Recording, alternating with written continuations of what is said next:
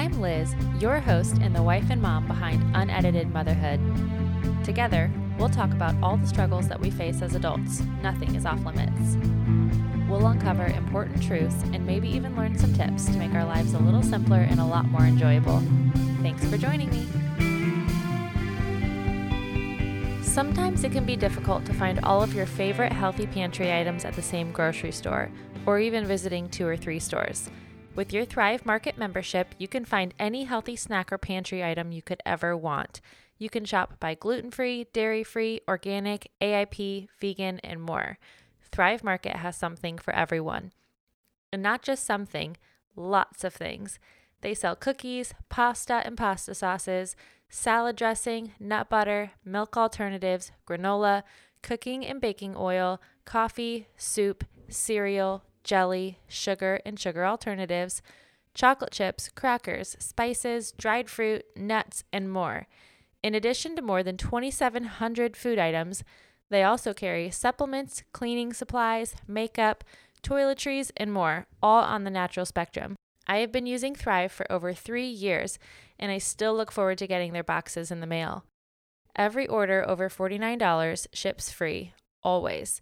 In addition, you can earn extra Thrive credit by supporting different featured brands each month. Not only do they have some of the best items on the market, but with your Thrive Market membership, you get these items at a discounted rate, making them cheaper than you could find them at the grocery store. Use my link in the show notes to receive 25% off your first order. On Unedited Motherhood today, we have a gardening expert, Heidi, that is here to join us and share all of her tips and tricks and hopefully make all of our thumbs a little greener. So, welcome, Heidi. Thank you. So glad you could join us in studio today.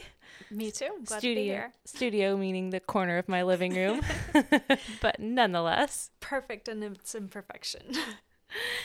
Heidi is the youngest of three sisters Yep. and is from Cincinnati. She likes to travel and likes to play disc golf, and we might get into some of those stories in a little bit. But we're going to start with a few icebreaker questions to get you guys acquainted with Heidi a little bit. So we'll start off with an easier question than I originally planned because it's a pretty deep one. So, which animal would make the best type of president if the animal kingdom ever rises up and takes over? That would definitely be a goat. A goat. Tell me more. I just absolutely love goats. There were goats on my great grandfather's farm when I was a kid, and no pun intended. and uh, I think I milked my first goat when I was about 12. Her name was Strawberry. She was Aw. incredible. She was not mine, she was my cousin's, but equally incredible. Uh, when I was 16, I did some work on a dairy goat farm and uh, helped to groom them for shows. They were they were show goats as well as dairy goats, and just Are- fell in love with them. Are they relatively intelligent or or no you just love them? They are insanely intelligent.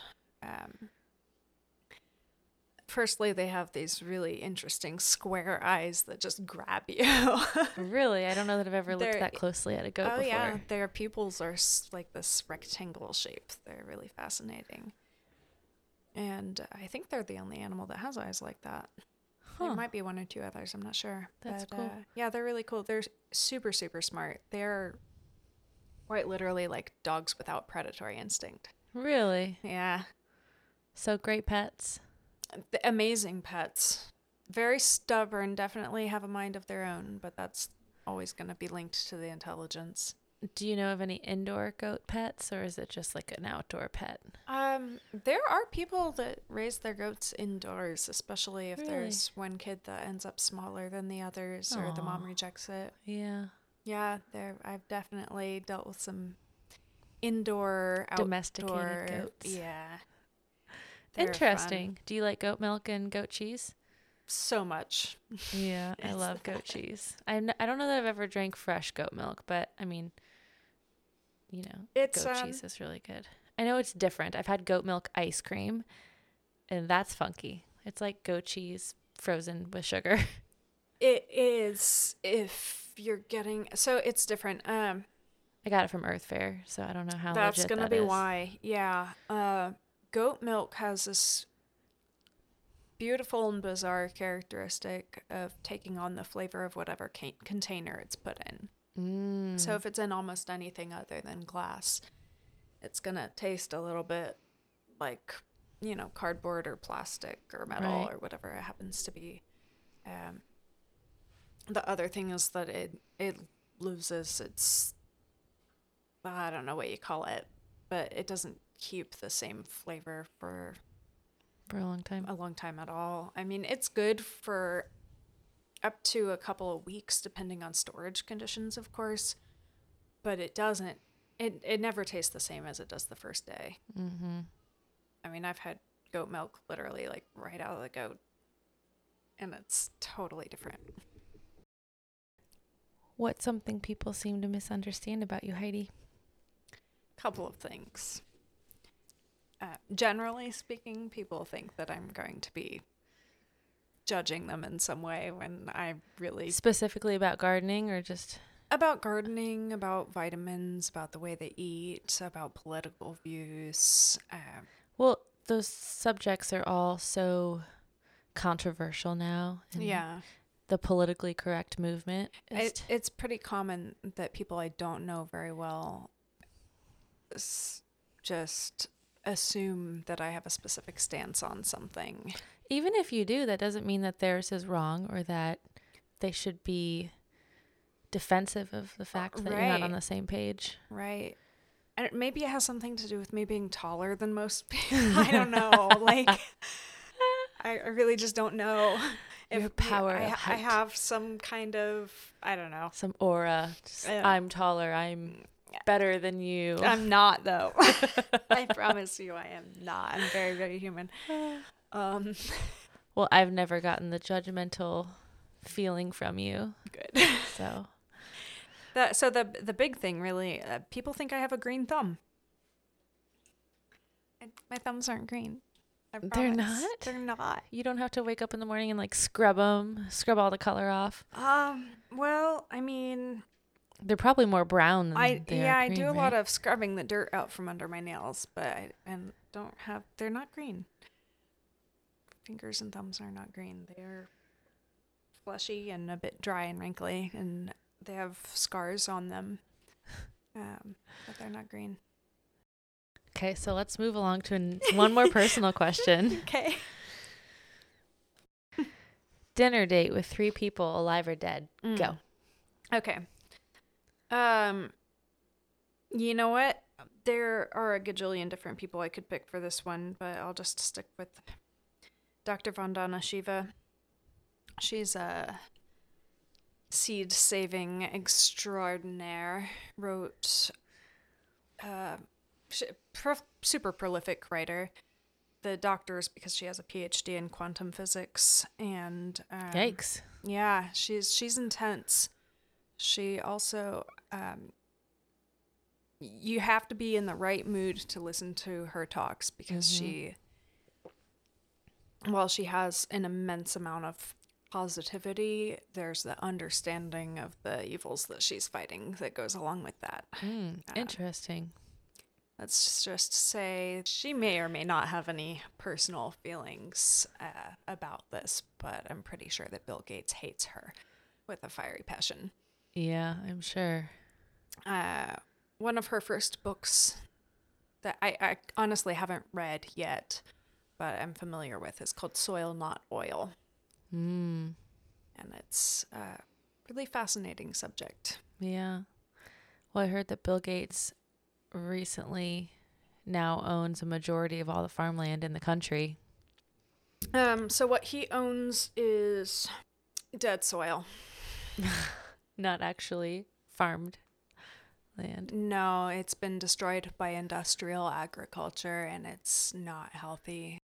So let's move into some gardening talk. So we've broken this up into a few different categories for you guys, so this information would be um, more practical and useful for you. So the first thing we're going to talk about is preparing your garden or your garden space. Um, and we have lots of different questions about this, but the first controversial question of the night is fertilizer versus compost.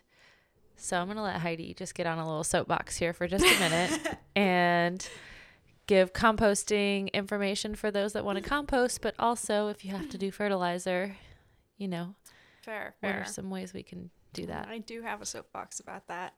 I'll keep it brief though. Um, compost, compost, compost. uh, if you're composting enough and using compost frequently enough, and all of the lovely things that go along with compost, you're never going to need to fertilize your plants. Fertilizer is plant food it's your candy bar.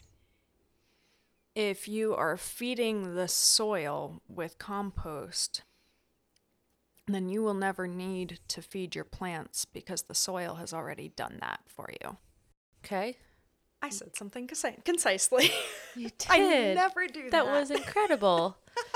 I never do that. so if people decide that composting is just not going to work for them at the mm. time or Or if you they need a need some jump time to look into yes so what kind of fertilizer Yeah. is best if we're going to buy fertilizer Absolutely. So if your compost pile isn't finished yet, you'd say it's your first one and you haven't you don't have the funds to purchase compost or you just don't have a big enough yard to have a huge compost or whatever the reason might be. Um, fish emulsion is wonderful, amazing stuff. Um, and where can you get that you can get that through any organic garden supply. I know that uh, Quartz Yard up on Epler Street sells fish okay emulsion. so if you're local summer. to Mhm. indianapolis Yep. If you're local to Indianapolis, Quartz Yard is great. Um, I am unfortunately just now starting to venture into the local garden store scene. Um, believe it or not, you can actually get fish emulsion at Meijer though. okay and i'm going to say probably online too Online, absolutely.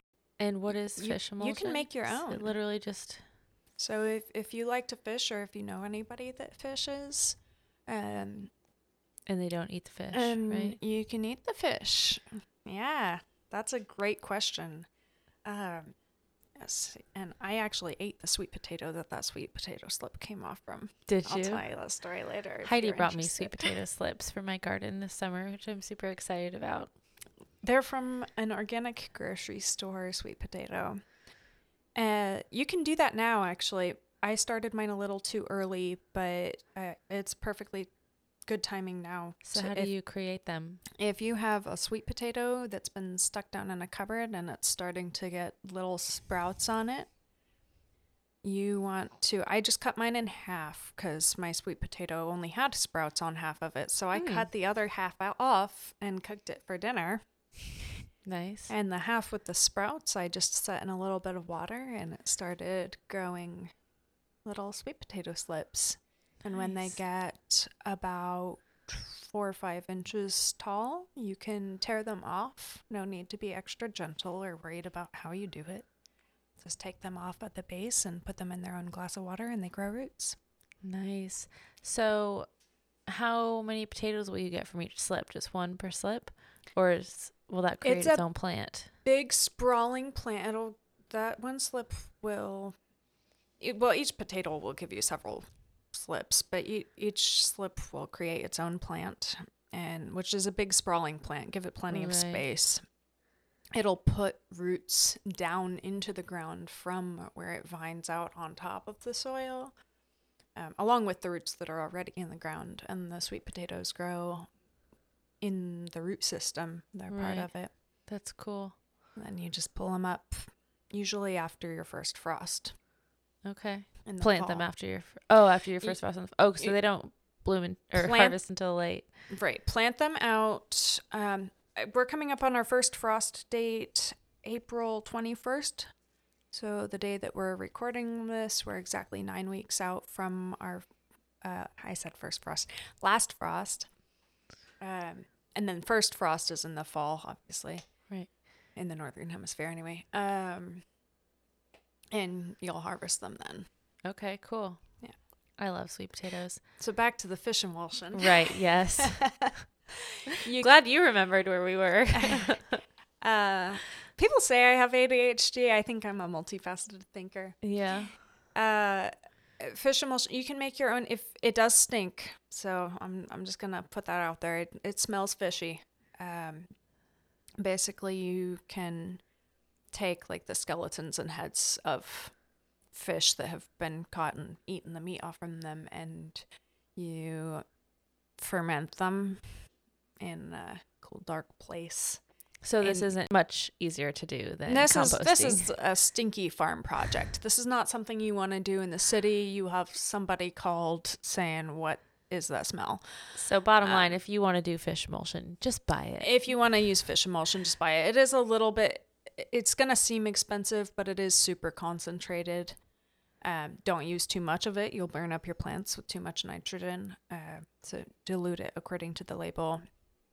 Um, another really great, cheap, easy fertilizer would be worm castings or um, worm tea, they call it nice.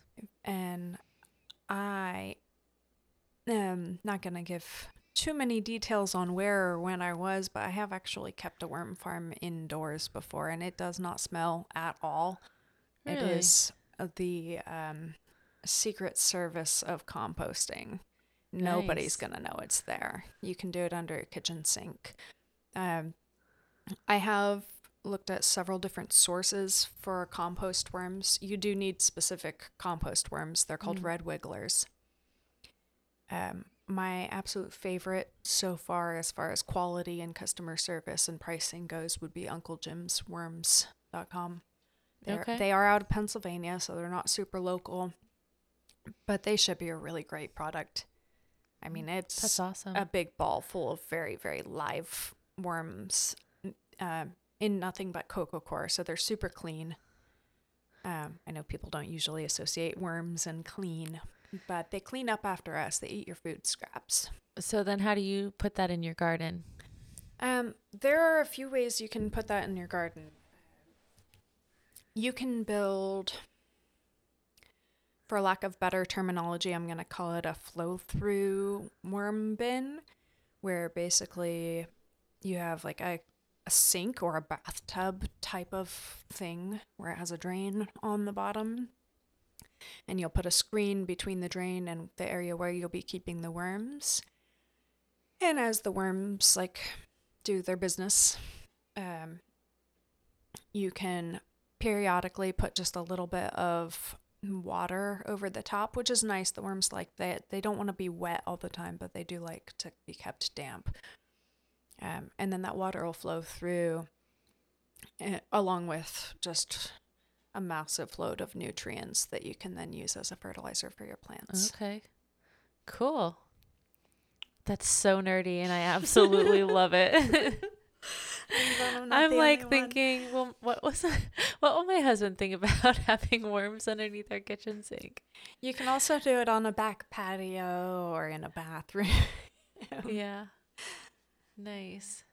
or anywhere really i mean nobody's gonna know it's there unless they find it It- right. Now, if you overfeed them, then that won't be the case. You don't want a bunch of rotting fruit, food scraps that they just can't keep up with. Right. As long as you feed them an amount that they can handle, nobody will ever know it's there.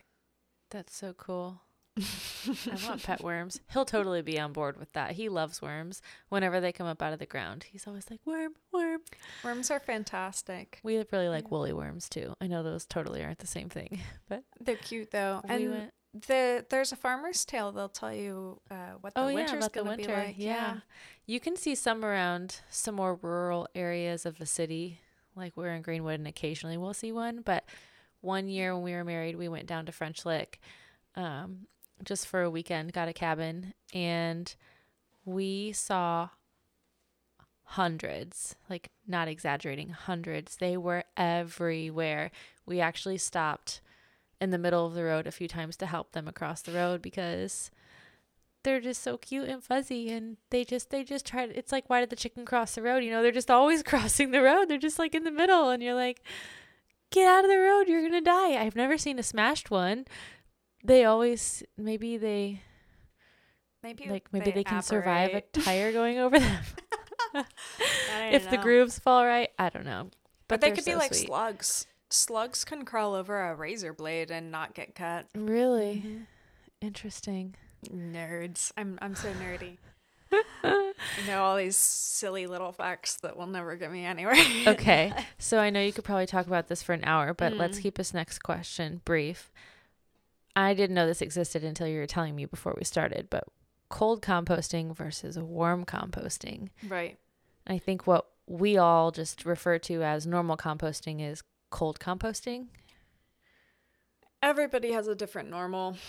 right? Um, that was for me. I, I grew up cold composting, and, and that was normal for me. My my dad had a pinned off area behind the backyard fence that uh, we would just put all of our food scraps back there. Anything that was biodegradable, um, not too much like paper and stuff like that, but Food scraps. mostly food scraps. Um, rabbit poo Really? we raised rabbits for meat when I was a kid.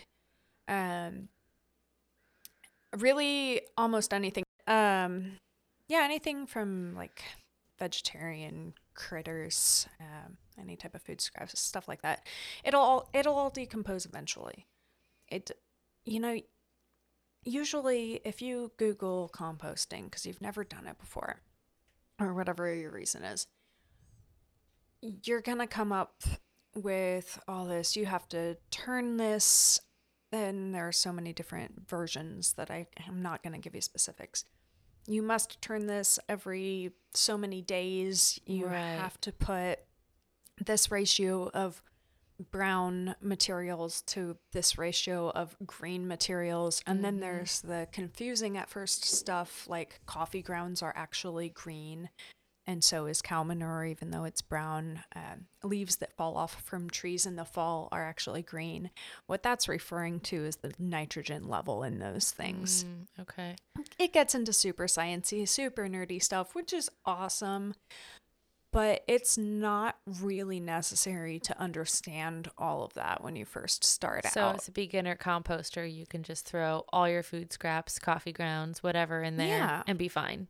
Yeah, so the deal with hot composting is that you are doing the things it takes to, as quickly as possible, get your compost up to an optimal heat level where it'll kill off disease things and weed seeds and it'll make soil faster.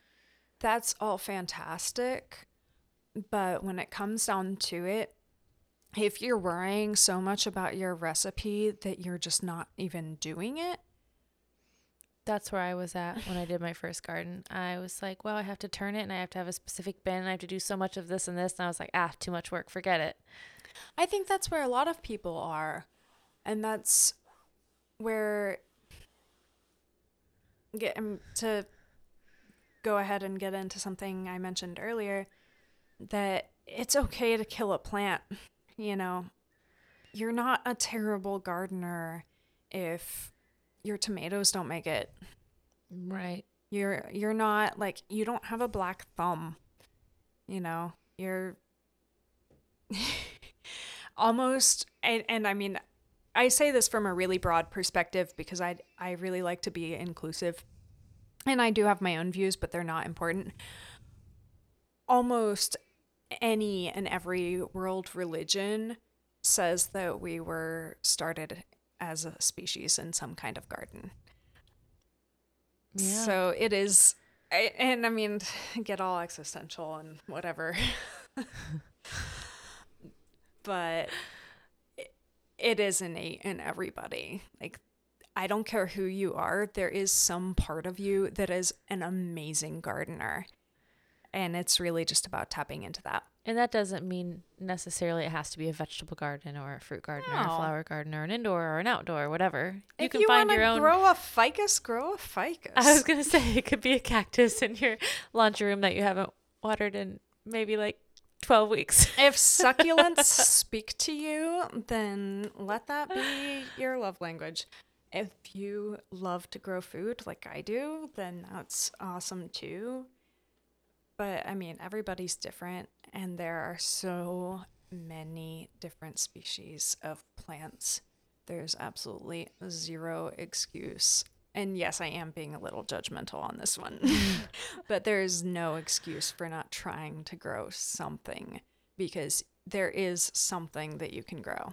Well, and I think another popular argument too is that people will say they don't have a large enough backyard or they only Mm, have a my favorite. 500 square foot apartment and they don't have a yard. And I know you're in an apartment and you're still growing stuff.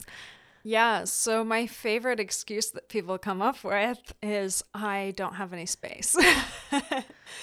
and I I have to laugh and lovingly say, dude, I live in a 706 square foot apartment and I have a balcony that's like 9 feet by 3 feet.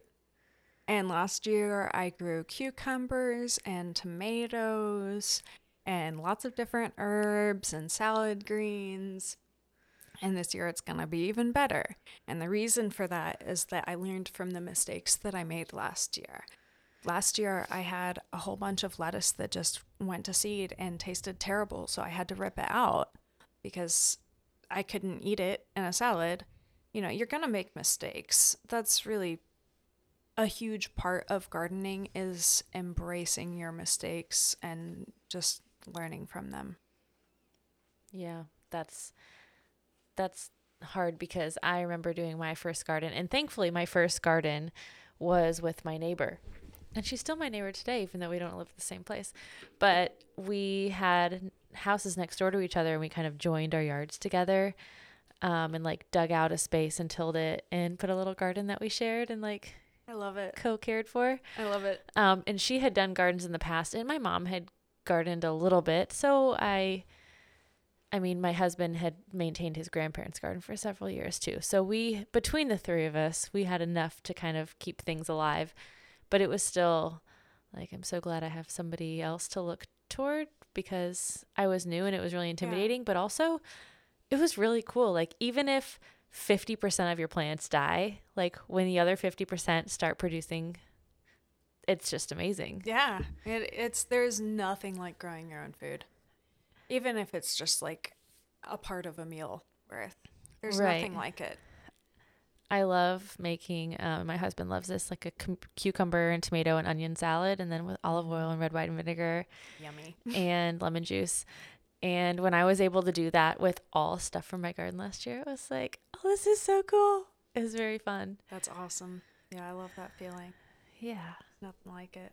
So, the last question we're going to talk about for preparing your garden before we get into actually planting your garden is potting mix versus soil for your plants. Um, so that I love that question. Uh, this book that I brought with me to show you, um, Charles Dowding. I almost called him Doctor Charles Dowding. He really should be called a doctor. uh, this is the No Dig Gardening Course One book. He's an extremely prolific author. Um, one of his books that I have not read yet, but I am going to, and I'm gonna go ahead and highly recommend it to everyone who's new to gardening. I believe it's called uh, Gardening Myths by Charles Dowding. And We'll share that for people so they can cool. find it. Yeah. He's because he's just awesome. He goes over so much stuff. I'm not even going to begin except to answer your question about the potting soil versus seed starting soil. Is that what you said? Just potting mix versus like soil. Just- I don't know. Oh, like soil from the ground. Right, I guess. Okay, sure. So I, Or I'm- just different potting mixes or like right. your approach on that. No, that's great. Um, potting mix, like your regular houseplant potting mix that you buy, um, that in itself is actually an extremely controversial issue. the majority of potting mixes, and I'm just going to put this out there because more people need to know. The majority of potting mixes have peat in them. Um, you'll see it listed as peat or sphagnum peat moss or just peat moss. That is a non renewable resource that's being mined um, from peat bogs. And From what? From peat bogs Oh, okay. and all over areas like the UK, there are these bogs, these waterlogged bogs. Um, I've never been to one, so I can't accurately describe what it looks like. But from what I understand, fresh pe- sphagnum peat moss grows on the top, and there are all of these decomposing layers of dead sphagnum peat moss underneath of it. It grows on top of its ancestors Mm. a lot like people. that might have been a little grim. Um, but we do. We grow on, top, you know, cities get built on top of cities. And forests grow on top of fallen forests. That's really Right.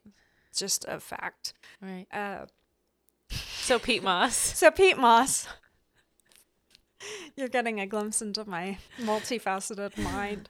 Um, peat moss, uh, because what they're doing is harvesting the dead peat moss underneath of the living peat moss, um, it destroys the growing habitat for the living peat moss. And Ah, therefore is slowly but surely wiping out all of it if this mining process doesn't stop. Oh, okay. So it's not that the ingredient is bad; it's that it's having a bad effect. It's having an extremely negative effect on the planetary environment. Yeah.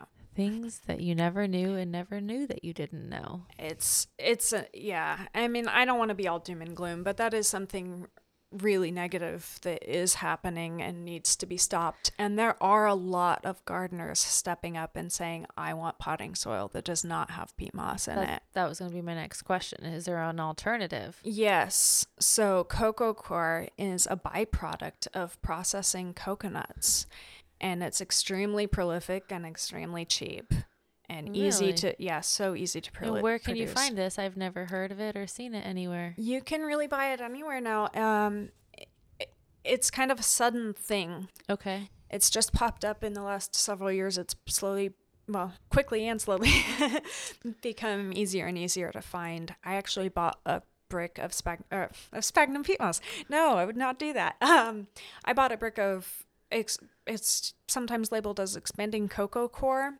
Okay. Um, it's just like the husk material from Right. coconuts that's and you can plant off. just straight in that. Um, well, you can use it in a potting mix. Okay. So going back to your original question about potting mix, um, most of them do have sphagnum peat moss. I've been trying to find some that don't. Recently, I've just found one. It's an I shouldn't say unfortunately, because in a way I do have a lot of love for the Burpee Seed Company. Um, they're big name, you know, everybody knows Burpee Seeds. Um, but they have come out with a potting mix that doesn't have, and it even says peat free on the label. Oh, okay. It does, however, list quote, uh, it's not going to be a direct quote, but natural fertilizer Mm. on the label, and I really don't know what that is. It could be anything. That could be anything. Okay. Um, so I mean, I'd like to see some formulation improvement in that department. Um, But still a better alternative to the peat ridden. better alternative if you care about the planet, and most people who are trying to garden do. You know, Right. um, much better alternative to the peat mix. That said, I as much as I try, I am not a purist. If I can't find a peat-free potting mix, I will buy the Pro Mix The. Organic. Okay. And that was going to be my other question for people that are trying to farm as organically as possible in their backyards or in their kitchens. Um, how important is it to buy organic mix? Um, You know, is it- it is it like produce that's like ridden with pesticides and glyphosate, or is it really not that big of a deal? that's a super valid question. Um, honestly, just like your food, read the ingredients. Do your best to educate yourself but don't stress yourself out over it. I mean, like I said about the peat mix, if I can't find a potting mix that doesn't have peat in it, I will still buy the, the Pro Mix organic potting soil. Okay. It does have a little bit of peat in it. Yes, I still feel bad about buying peat, and I try not to do it. But when you're in a pinch and you really need some soil because your best friend just gave you this new plant and you don't know where you're gonna put it, you know, you these things do come up, and life isn't about being perfect. It's about trying. Right, exactly. Absolutely. Okay, so we're going to move on to planting your garden. I think we got off to a great start with preparing for a garden. We are over prepared for our garden. We've got ideas, we've got homework to do, we've got places to look for stuff and things. To that point, I'll keep this one short. Start small and move slow. That's one of the principles of permaculture. Nature moves incredibly slowly, but still accomplishes everything. I'm butchering, butchering some old Buddhist quote or something there, but don't overwhelm yourself. Yeah, That's the biggest did that mistake last year. that any gardener makes, and I know because I've done it. I've definitely done that. I've made my garden way bigger than I meant to because I had all these seeds. I was so excited about planting. Mm-hmm. And then, oh my gosh, look at all those weeds. Right. That and that was my deal. I knew very little about gardening other than how far apart to put the plants based on what I'd read online and and I got all starter plants except for my onions I did bulbs and then for my green beans I did seeds. But I had a 34 foot by 34 foot garden in the ground and it was the same garden space that my husband's grandparents had been using for over a decade and so it was like I felt like I was carrying on this tradition and I was so excited and I planted altogether um 50 something plants. Yowza. and then two rows of green beans which was hundreds of seeds and then like over a hundred onion bulbs. okay, so I'm guessing that these were bush green beans, not the I type that so. grow up poles. yes, they, were stay on the ground. bushes. Yes. And how long were your rows? 34 feet. That is absolutely incredible. Did you have Um, enough green beans to feed three armies Well, for five years? Here's the thing we intentionally did this during the period of time that was 2020 that must not be named. Ah, And so the plan was to have Yeah. tons of green beans. And my you had tons of green beans, all right. like they stocked them or whatever. Like they he they used to do the poles Mhm. to yeah, to vine them up. But these actually ended up being little bushes and we got a massive rainstorm like within a week of planting our garden and the backyard kind of floods in one spot. washed all your seeds out, didn't it? Yeah, so we only had like the back one third of both of the rows of green beans, which don't get me wrong, we still had a ton of green Mhm. beans because we just like literally had a row and we just seeds all the way down the row. Um, but half of them disappeared. I thought maybe the birds Yeah. came and got the water and the seeds because it brought them to the top because it hadn't been very long since we'd planted them. Yeah. But it was super fun. I had 11 tomato plants, like five herbs, four zucchini, four squash, like eight different pepper plants, Brussels sprouts, watermelon, cantaloupe, and then I'm probably missing some. Did you actually get cantaloupe? My okay, so here's what happened. We had a groundhog, and it mm-hmm. Drew a path like a figure eight throughout the garden, are ruthless. and it ruined. It uprooted about eight of my plants. Yeah. Um, and then rabbits ate a few more because we have rabbits that live Wascally in our backyard. Yeah.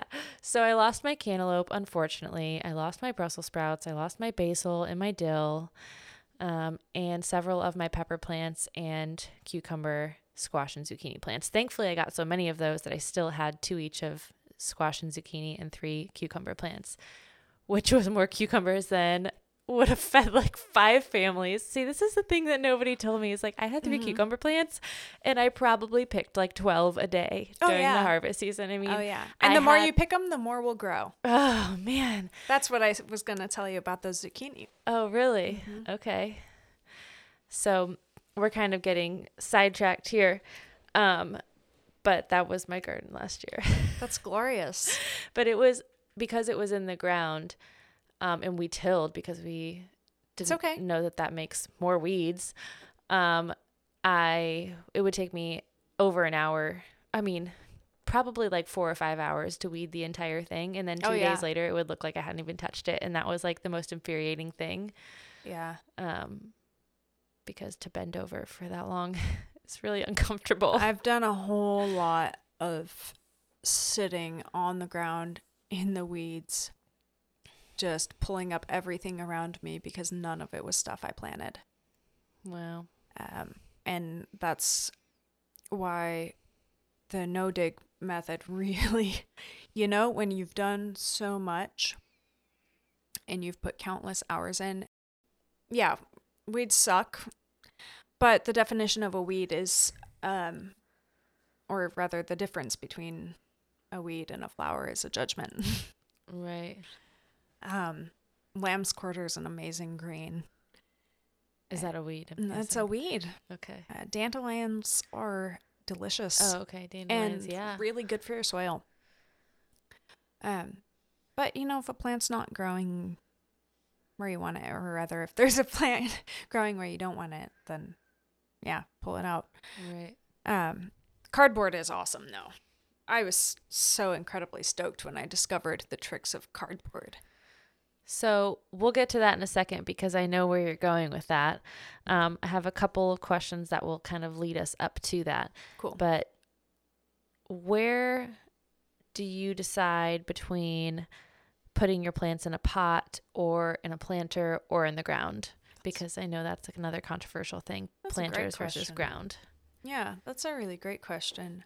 Um, where you put your plants really is entirely personal choice. It does not need to be a big controversy. If somebody comes up to you and tells you you're doing it wrong, when it comes to your garden, with certain exceptions, I mean, I mean, you know, I'm sorry, but if you're spraying Roundup, then you're doing it wrong. Um, but Other than that, you uh, can't. but I mean, uh, to be to be completely honest and transparent, I've done that. yeah. You know, there was a point in my life when someone convinced me that I should spray Roundup on the weeds in the driveway, and I fell for it and I did it. And I knew at that time that Roundup was like bad for dolphins, right? Right. I didn't know all the rest of the stuff that went with it. But if you don't know, then you don't know. Yeah, and you can't blame yourself for things You can't don't blame know. yourself for the mistakes that you make. And you can't let other people's judgment get you down either. So basically, you can't do it wrong. Wherever you want to plant them, plant them. Yeah. Um, I do know though that some things don't mix well with others and are better. Like For I've sure. heard oregano should be planted by itself. I that's funny. I'm going to have to look into that. It might be true. I've never heard that one. So now there is a very good reason to put oregano in the pot that I can think of off the top of my head and that would just be that it spreads like crazy. That's what it was. That's Okay. why. Does it put Yeah. feelers down like cucumbers and just kind of like run away, Um or if, does it just? if I'm not put- being absolutely crazy and mixing up my plant families, then it's in the same family as mint. Um, Uh. and and I don't know if everybody's familiar with the big bully that is the peppermint plant and or anything that's related to, but it will take over an area. we had sure. uh, my friend and I that had our mutual garden. We had mint come back the next year. Yeah, it's a perennial and it's a vicious one. I love it. I'll I I have been known to just let it go and Yeah. treat it like a weed still, but treat it like a weed that I liked. Like I I would Right. just periodically go out and harvest as much as I possibly could, and that was my method of controlling it. Right. Um, that said, don't plant mint in an area that you're not gonna be taken care of for quite a long time because your landlord or whoever it might be that comes along is Not gonna like you. Not necessarily gonna like that you did that. Okay, so we'll move on to what plants should not be planted together. um, really, the only thing Now, I'm going to refer to permaculture again because that's what I know. It's my school of thought. Um, permaculture has something called planting in guilds.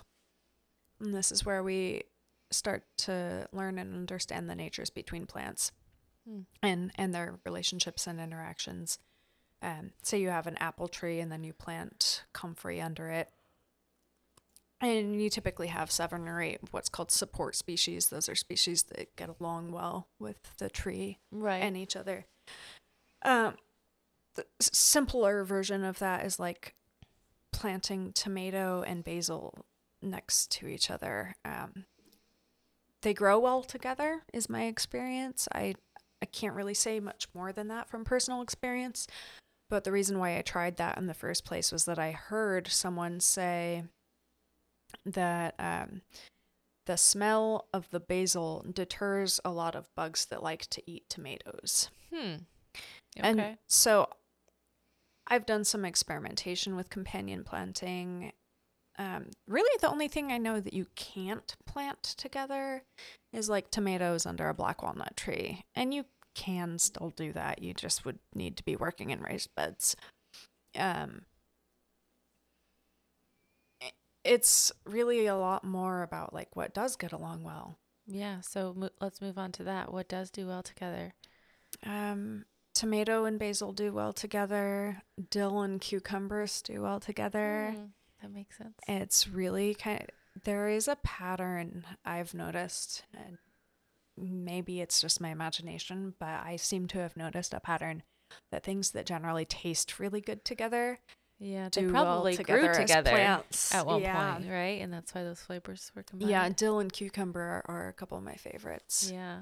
And so if you have one really big, viney cucumber plant, you can definitely plant some dill underneath of that. That's a really good idea. and it'll help idea. to keep the soil shaded so it keeps moisture in and it just smells lovely. Dill's one of my favorite plants. We had we planted a dill plant, but it got eaten by a rabbit. So Maybe I don't like rabbits because I am.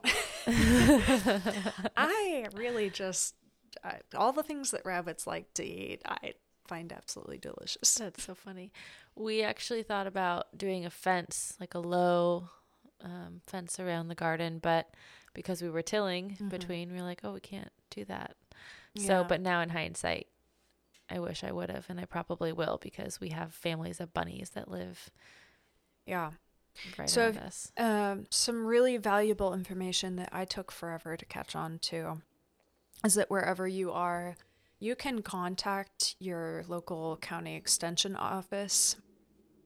Um, and a lot of times, the people that answer the phones are going to be really vague about things like pesticide use. They don't like to be controversial since they Mm. are like county extension volunteers. They're not Right. allowed to be controversial Right.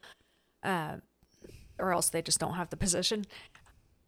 But they do have set parameters of like what will and what won't keep rabbits out, or what Okay. will and what won't keep squirrels out, or any given thing you're dealing with. Um, squirrels are welcome guests in my garden. They really don't hurt anything. I've just seen them sniffing around primarily. They'll dig holes sometimes, maybe do a little bit of root damage, but they're not j- usually. Now, other people may have other experiences, but in in my experience, they eat the extra sunflower seeds and just kind of hang out. Rabbits, on the other hand, and mice or anything like that will come through and pilfer your entire crop. Yeah. So I do have a fence up around my current little garden. Um, I'm not planning on fencing off the new beds that I'm going to be building though. Right. And do rabbits eat all or most pests? Do they eat everything or do they just do like the leafy, which I know if you're starting with planters, especially, everything is just leaves at that point. Yeah, so rabbits love to eat young seedlings. That's a favorite of theirs, Okay. which is super Inconvenient. Which explains why all of mine I didn't I wasn't even able to tell what got eaten at 1st actually Mhm. because a few of them I mixed up in my rows and they didn't show what they were yet. And I mean, you can probably tell from the leaves, but as a newbie, if it wasn't Yeah. fruiting, I didn't know what it was. Well, some you know that's funny. I I have baby artichoke seedlings right now, and I'm looking at them. They they're still working with their seed leaves or cotyledons. That the way they're sprouting to me, they look really similar to sunflowers. I don't even I don't think they're in the same family. Huh. Um, so I mean, not everything. You know, some things look pretty similar. Some things look really different. Uh, anyway, but if you're ever out in your garden or anywhere else for that matter, and you see a plant that looks like it's been snipped with a pair of scissors, that's typically a rabbit. Yep. They have really sharp teeth, and they'll just come along and My green onions came up for a second time just took like a month or so ago, maybe a little bit over a month ago. And I was like, oh my gosh, no way I'm going to go get some. By the two or three days it took me, by that time I went down there, the entire row, which was over 50 of them because I planted a, but I planted bulbs in a 34, you know, foot line, like an inch apart, right? Or six inches apart, whatever you're supposed to do. There were a lot. Um, but all of them looked like a pair of scissors had just gone straight across. And I asked my friend who lives, you know, in the apartment next to mine and helped me with the garden. I was like, hey, did you already go out and get some of the green onions? She was like, nope. And I was like, dang it. it's probably the bunnies. But I didn't even see them do it. And they annihilated Oh, an entire fast. row of them. they're fast. They're really. I mean, like- do they well, eat you all know the way what they say them, or about they hoard rabbits. them? Um, I don't know what they do. They they have teeth like scissors, and they just they multiply quickly and they eat quickly. But they're so cute. Fun fact about rabbits their milk is the most nutritionally dense milk of any mammal. Is that as far as I know? I didn't even know It's at least on the top five. Yeah, they're mammals.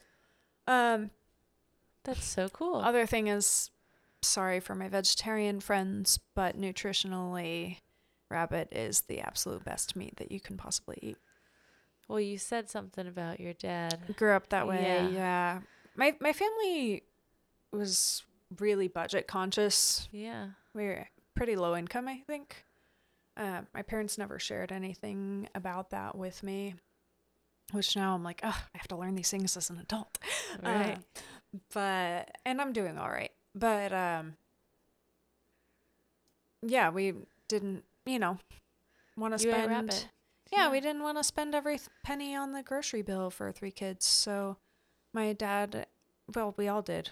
We each had our own that we had to take care of. We had rabbits in large cages in the backyard. They had plenty of room. They, Yeah. they weren't like cramped. It was no factory farm operation. uh, Pastured rabbit. uh, large cages where they could run around, and we would take them out and put them in a big pen in the yard, and they would help mow. Aw, fun. And big vegetable garden. And then you'd eat them. Yeah, there there's Can I say something really controversial? Sure. There's a home video of me when I was like I think 6 years old. And my dad was using the camcorder and I'm sitting there in the rabbit hutches and petting the bunnies and telling them how cute they are and how much I love them. And then I turned to my dad who's holding the camera and said, "Daddy, when can we eat them?" Oh no.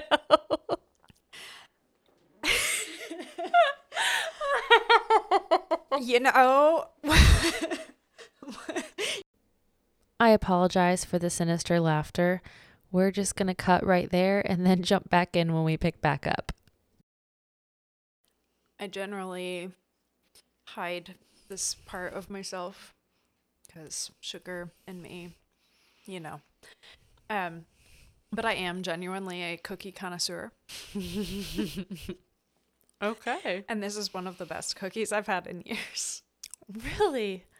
Wow. I really only wish I had a glass of raw milk to go with. it. I have. I, Ugh, it's right there. Can I take a cookie home? Do you want me to pour you some milk or?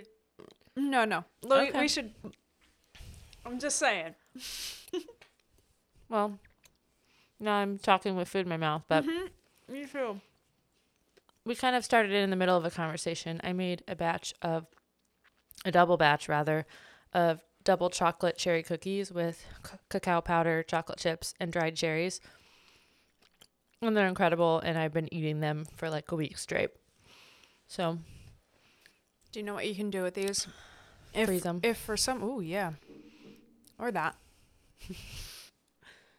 if for some ungodly reason these don't all get eaten before they go stale, Mm.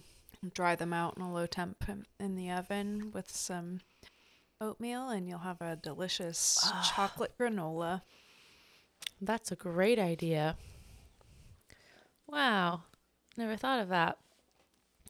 I was going to just flash freeze them and then put them in a freezer bag so I could just like grab one out whenever I wanted it. That would be amazing. But too. honestly, I don't even want to know how many I've been eating a day. it was like first it was just one a day.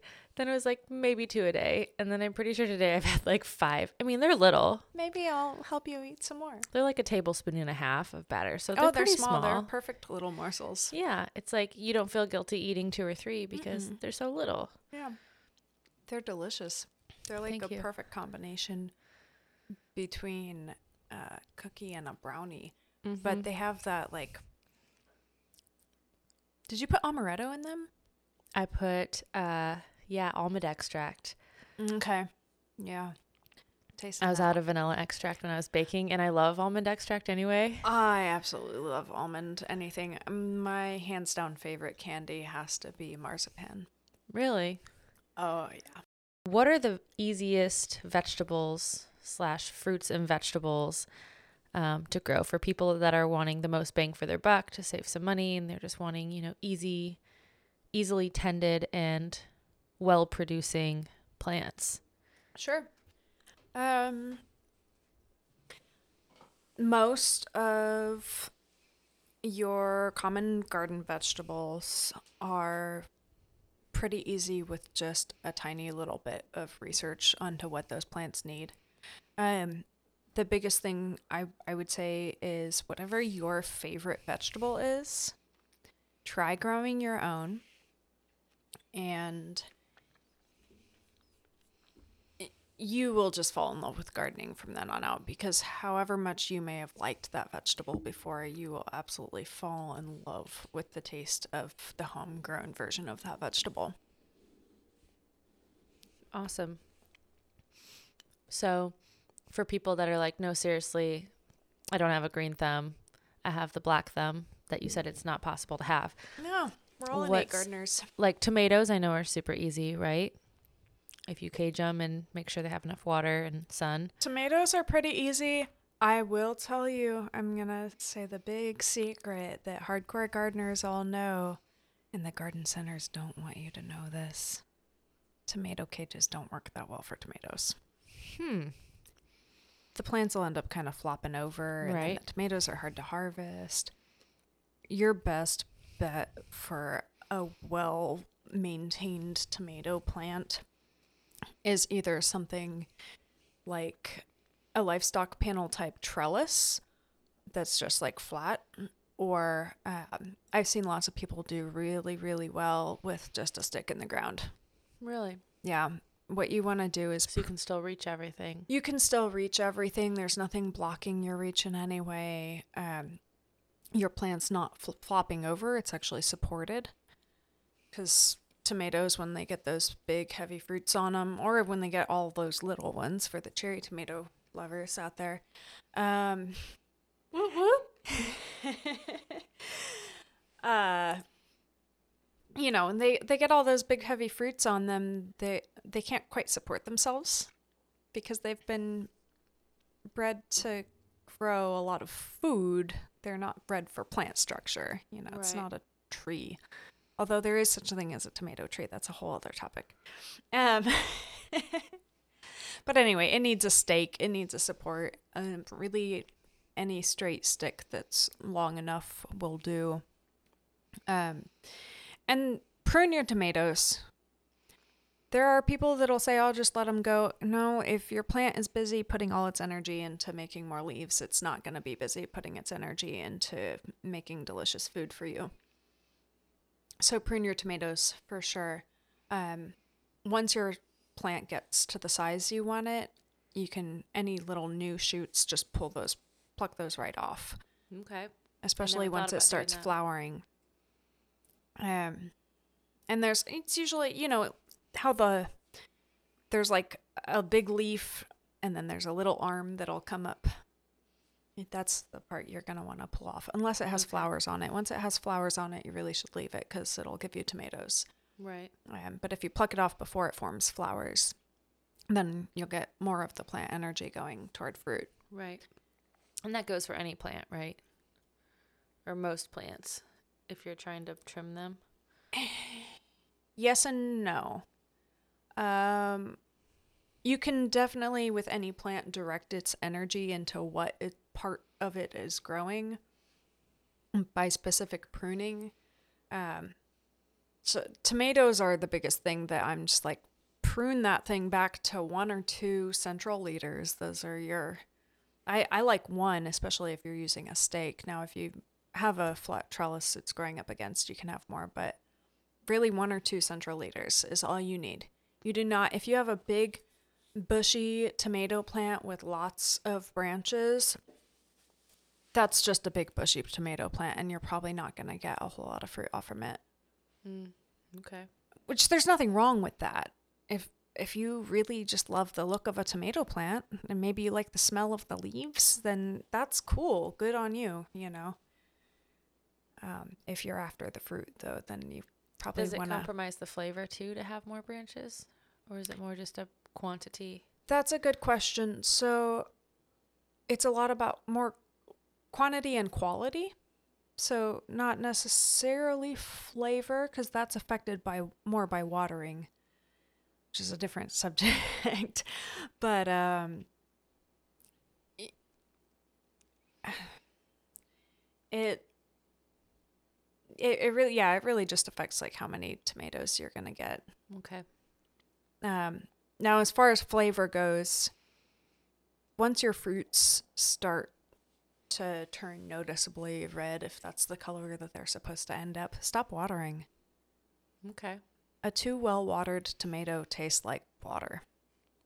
I think that's what happened to my tomatoes last year. I think that's what happened to my tomatoes last year, too, actually. I was experimenting with the not watering at the end of the season thing, and I don't think I got it quite right because I was growing my tomatoes in pots that were just a little bit too small for them. Mm. So they needed more frequent watering to stay alive. Gotcha. And so, I mean, and that's the thing. Like, there are some people that would call me a garden expert. It doesn't necessarily mean I am, but some people do. And uh, I still screw up a lot. Well, that's how you grow. That's how you learn. Yeah, exactly. It's important to be okay with that. Okay, so moving along to when to plant. What is the best time or time of year to plant your garden? So there's not a short answer for that. I'll I'll keep it as short as possible. It depends on your plant. Um what you want to do and I do not by any means recommend sticking strictly to the information on the back of seed packets. It's not all accurate and you'll drive yourself crazy trying to do that because they're all different. Um, but generally, the back of your seed packet will give you some information that says something to the effect of days till harvest um, or some similar terminology, whether it's you know radishes are only like 28 days that's like a super fast crop Yeah. um, you, so you can plant those any time of year and still get some type of harvest. Nice. Also, nobody seems to know this, but the greens are edible and really delicious. They are a bit spiky, but if you cook them, the spikes go away. Um, I just threw away a whole head of radish greens, so I've done myself. that before. Don't kick yourself. It's biodegradable. It's fine. Um No, I but yeah, so stuff like radishes are super short term. Um that's really truthfully the only thing I can off the top of my head remember the harvest time on. But you'll peppers are like 90 days, right? Yeah, peppers are something like 90 days. But still, with all of these, you want to wait. I mean, radishes, you said any time of year, but most of these you're going to want to wait until that last frost date, right? Unless you start them indoor. Or... if it's frost tender which is about half of your veggies are frost tenders. So tomatoes, peppers, cucumbers, all, all your summer crops or warm season crops are frost tender. And what that means is that if they get frozen, they'll die. Um, there's stuff like kale and kohlrabi and um, cabbages, anything. Cruciferous. Things. Yeah, cruciferous vegetables, things in the brassica family. Mm, the majority of that stuff is frost hardy. So that doesn't necessarily mean it'll be the happiest if it gets a foot of snow on top of it, it might die, but it can live through a, at least a mild frost. Even as a seed or As a young seedling, typically not. That's a super good question. Um, yeah, so you don't want to have your young seedlings out in freezing weather. You don't want to plan out when it's going to be snowing all week or if it's going to be below freezing all week. well, I think most people know to wait till April, May. I think that's Yeah. Yeah, I, I think most people do. Actually, I know most people do around here. Most farmers will tell you not to plant out until after Mother's Day. Um, I am here to tell you that's complete hogwash. You do not need to wait that long. You can plant stuff. I mean, I I have I there's definitely there are definitely lots of things you can start from seed indoors right now. yeah. And you can plant things out depending on the variety a week or two before the last frost. Not very many things, but stuff like kale. Um, and you know, you're not, there's no guarantee that it won't be killed by a frost, but it's worth taking the chance to try it and see what happens Right. seeds are cheap. You can get a packet of like hundreds of seeds for two dollars. Yeah. There's no reason not to experiment with that. Absolutely. And a lot of times you can get really great seeds for free. I mean, I know people Yeah. do seed exchanges and there That'd are be fun. Oh yeah, you can I mean, I'm sure that there's a free online seed exchange happening right now. I don't know where it is, but if you Google it, you'll find something. A fun experiment might to do might be uh, when you get your seeds to plant them indoor in a planter and plant them outside before the last frost. And that way, if your outdoor seeds take, then you can like give babies seeds or like plant starters to your friends. Absolutely. And if not, then you can plant them. Yeah, absolutely. I think fun. that's a great idea. I I think really the biggest problem and I mean I'm I sound like a broker broken record saying this, but the biggest problem is that people give up on trying right. because they fail once or maybe they Or fail two or three times like or me. yeah. Well, yeah, just fear of failure is potentially crippling. And people like to have all the answers before they get started on something too. Yeah. So like, well, I don't know what I would do or I don't know how to do it. And that keeps them from starting. Absolutely. Yeah. So key takeaways actually just start, dive in. Ooh, um, don't be afraid to try. Um, let's see. Tell us what your perfect garden would look like if you had all the space, all the money to plant Hmm. where and how you wanted. What would you have? If I had all the space and all the money, I would probably spend a, a good majority of that money on making my house the way I want it. because gardening can be free. Um, there no there there are some pricier garden tools that can be fun to have, but none of them are absolutely necessary. Well, would you build planters? Would you have a greenhouse? Would you have I would have a greenhouse. Yes, absolutely. I would have a greenhouse.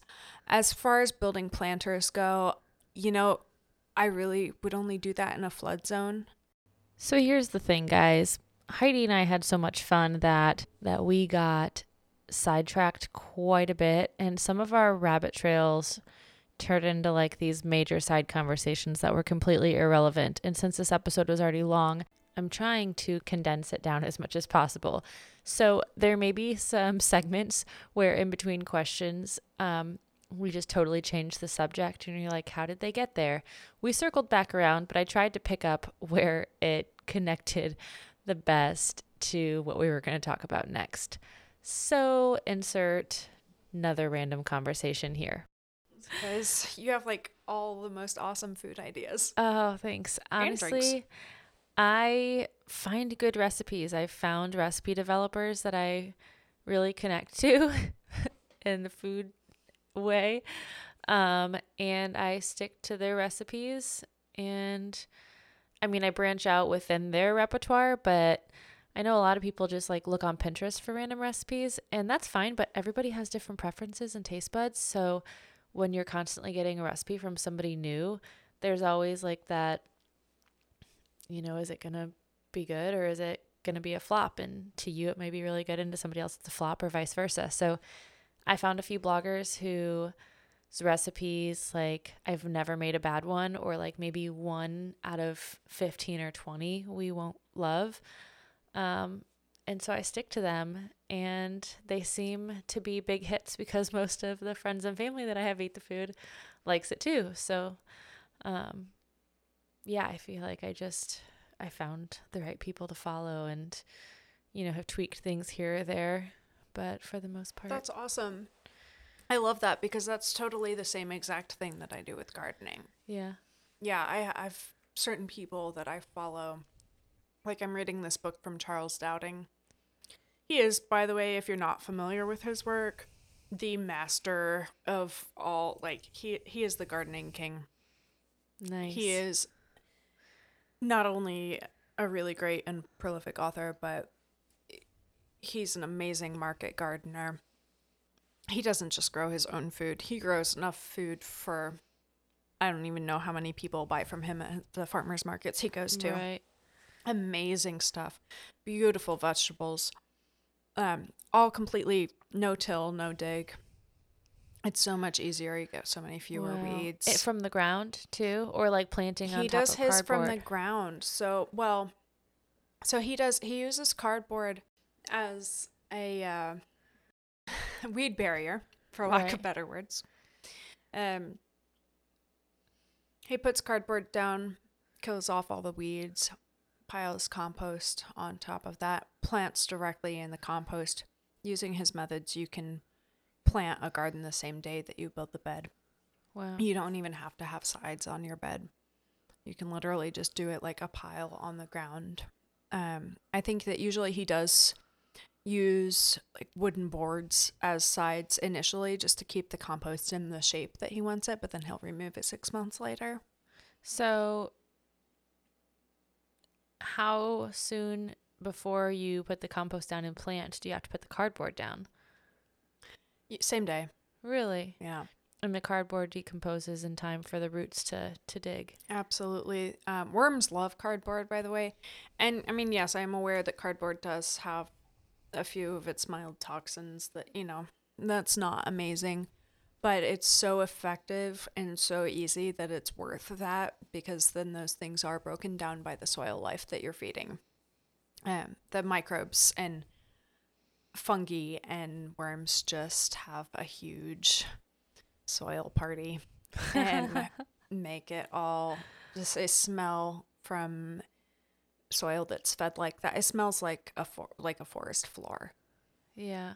And it's just it's Wow. it smells really clean and it smells good and inviting and you when you smell that you're like, "Ah, that's that's what the area where my food is growing should smell like." Yeah. Back to compost. I know that's where we started, and we'll kind of wrap up with it too. Um, when you add your compost to your plants as a fertilizer, are you doing like a handful around the root of each plant, or what are, how much do you use? How do you spread it out? Well, um, ideally, you're going to cover the entire surface of your garden in compost before you put the plants on. If you have, if you have well-established plants and you feel like you need compost as a mulch, like say you have weeds popping up, mulching the soil is going to help to prevent too much of that. you just pull what's there and put new compost down. Um, it also helps hold moisture in. Uh, So say you don't have compost started yet when you plant your garden, and then like a few months in the middle of a summer, your compost is ready. Do put you, it down. you try to cover the whole garden still? I- would Or not you- start a garden without compost. You're eh, because of the weeds. Okay. You want So buy compost then from a local buy farm. yeah, buy compost if you can. Or if you are really desperate to start a garden right away and you don't have access to compost yet, um, definitely start making your own because it's never too late to do that. But uh, you can also just put cardboard down around your plants, and that will help to suppress weed growth significantly. I mean, very, very significantly. You, it's just total night and day difference with weed barrier versus no weed barrier. You're Yeah. the better. I, I mean, to an extent, you don't want like a foot of cardboard in between your plants and your layer of compost. Um, that that doesn't sound like a good idea, but you know, if if you can have like even up to five or six layers of cardboard. Now that seems excessive to me because the last garden that I started, uh, I think I only used like a single. Well, I say single layer of cardboard. Um, by single layer, I mean like one layer thick, but the parts where the flaps and there, if there are holes or tears in the, at all, those have to be overlapped. You do not want any holes. If you have holes in between your pieces of cardboard, you will have weeds popping up through them. Mm, okay. So if you don't have access to compost at the beginning of your garden and you're doing it in the ground, not in a planter, but if you're doing it in the ground, do you recommend putting down cardboard and then some sort of potting soil or do you recommend just planting straight into the ground? If um, I I wouldn't mess with potting soil mostly because that gets too expensive, and if you're gonna buy potting soil, then you might as well be buying compost. Um, but if you do have to plant directly into the ground, that is like the one instance where I would do a little bit of broad forking. Um, for people that don't know what a broad fork is, uh, it's a garden tool It's got the three little prongy things on it. So yeah, some have three, some have up to ten. It depends on Oh, the, the kind that you get. Um, the ones I'm, I think the one I used had like six prongs or something like that. Um, basically, it looks kind of like a pitchfork, but it Mhm. has two handles, and you step on top of it to drive the Oh, prongs into the yeah, ground, and then you lean back to Yeah, bend. My parents had one that had four prongs and they were kind of all at an angle, so it was like they Yeah, they're at a little bit of an angle. Some of them, like twist. some models have like a little bit of a blade on the front Oh wow. of, of each prong. Um, those are kind of hard to find. Um, if you if you can't find a broad fork, that's perfectly fine. Most people are working in smaller home type areas. You can use like a we pitch. just used like a hoe or yeah, you can to you can use anything to get just a little bit of a shallow till. You don't need a tiller. They're expensive. It's backbreaking work to use one. You'll be pulverizing the soil and all of the life in it, and you're asking for more weeds. Like I, you know, and that's where people think that I'm telling them they're doing it wrong because I sound like such a hard nosed no till. But I mean, really, and if you want to till, that's, you know, that's your prerogative. I don't judge you for that legitimately, but you are creating more work for yourself. right. And we just thought that that was what you did. We didn't know any better. So we went used out of our way and repaired a tiller and, you know, Oh, it's, yeah, it's, it's hard work. and then it's frustrating then to find out you don't really need to You do don't need that. to. Yeah. Well, it's frustrating, but it should be what I mean by that, and I really hope that people take it that way too. That I don't I don't frustrate anybody. no, it's I'm, I'm here to be encouraging. The the thing is like it should be freeing. right. You don't have to go through that anymore. Yeah. That, that's the I think it is. I think it's people are always like, I wasted my time. I had a huge blessing because it and it was a total blessing in disguise. I felt so cursed by it in the moment, but looking back, I'm like, wow, that's I'm so glad I experienced that. Um I used to garden in a space that did not belong to me and the landowner insisted on disking the field that I was Mm. gardening before I was allowed to plant anything. Um, a disc is like a giant tractor version of a tiller, basically. Oh, okay, that's It's it's a little different, but basically it's yeah, giant.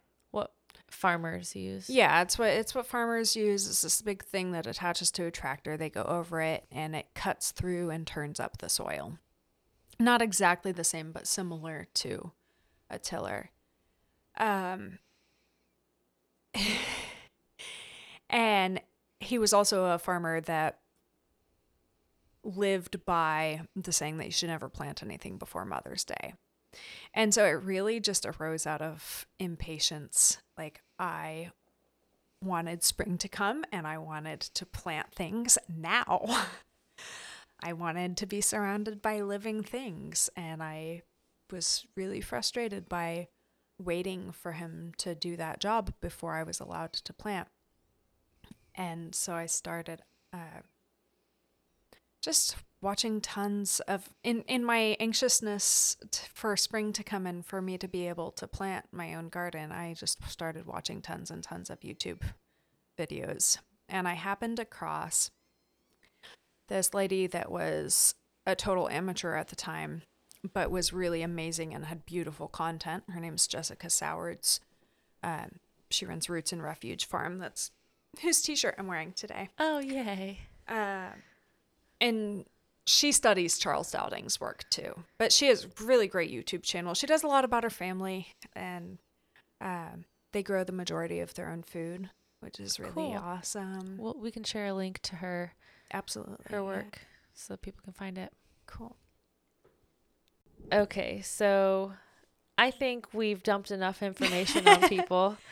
We, I think we've covered everything that we set out to cover. We rabbit trailed a lot, but that's just proof of a great conversation.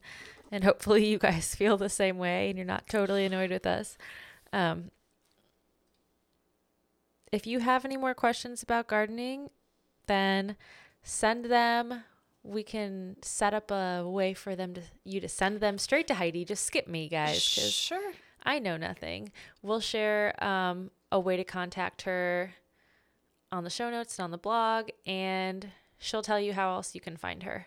Yeah. So um, on Facebook, you can find me under the name Heidi Gardens Anywhere.